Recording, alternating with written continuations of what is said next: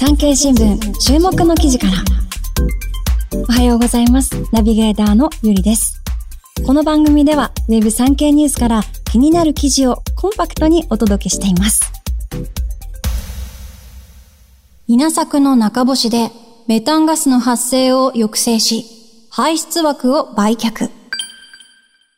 農業や畜産業など一次産業から発生する温室効果ガスの削減が世界的な課題となる中、日本国内の稲作で行われる中干しに着目し、土壌からのメタンガス発生を抑制する取り組みが動き出しました。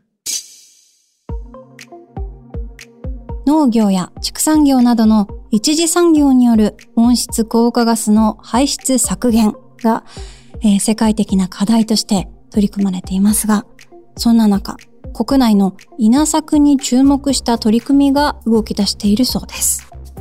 今回のニュースのポイントは3つあります。ポイントの1つ目。温室効果ガスには二酸化炭素だけではなく、メタンガスも含まれる。そのメタンガスは農業や畜産業によって発生する。ポイントの2つ目。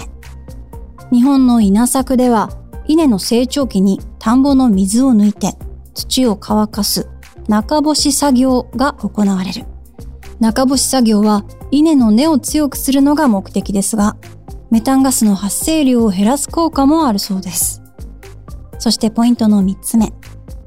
中干し作業でメタンガスの発生量を減らした分を温室効果ガス排出削減の排出枠として売却することができるそうです。それでは詳しく解説していきます。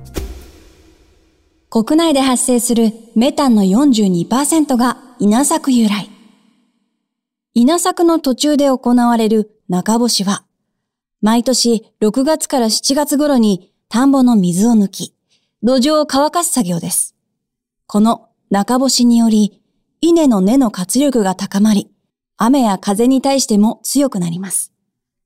収穫量の増加や品質の向上を狙うことができます。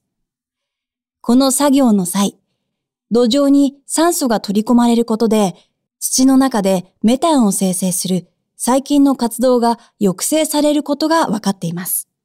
通常、1週間程度行われる中干し期間を、さらに1週間延長することで、メタンの発生量を3割ほど減少させることができます。メタンは同じ重量で比較すると、二酸化炭素の28倍の温室効果があります。そのため、ニュージーランドではすでにメタン削減に向けた対策を進めています。牛や羊など家畜のゲップにメタンが含まれているとして家畜に対する課税構想を昨年発表しました。ニュージーランドでは畜産による温室効果ガス排出量が半分以上を占め、対策が重要視されています。日本でも令和2年度に国内で排出されたメタンの量は二酸化炭素換算で約3000万トン。そのうち稲作による排出が最大の42%を占めています。削減した量を排出枠として取引できる J クレジット制度。環境関連のコンサルティングを手掛ける企業、グリーンカーボンは、この中干しに注目。稲作コンソーシアムを発足させました。これは温室効果ガスの削減量を認証し、排出枠として売買する国の制度、J クレジット制度を活用し、稲作農家の温室効果ガス削減を支援するものです。農家が削減した量を認証して束ね、排出枠に転換。電力会社や石油会社、自治体などに売却して農家の収入にします。宮城県にある宮城白鳥農場では、80ヘクタールの水田で行う中干しから年間100万円程度の収入増を見込みます。排出枠の売却先として小売業や地方自治体などから前向きな反応があるとのことです。大手企業も続々参入。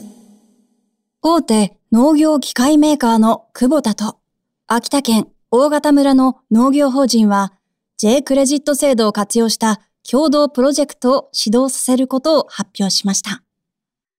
この取り組みでは、農業法人が中干しによる温室効果ガス削減を行い、得られた排出枠を久保田のカーボンオフセットに活用します。また、水菱商事もグループ会社のウォーターセルを通じて参入することを決定しました。ウォーターセルは営農支援システムを手掛けており、協力生産者を募って全国規模の取り組みに発展させる計画です。以上、産経新聞注目の記事からをお届けしました。記事の全文は Web 産経ニュースでお読みいただけます。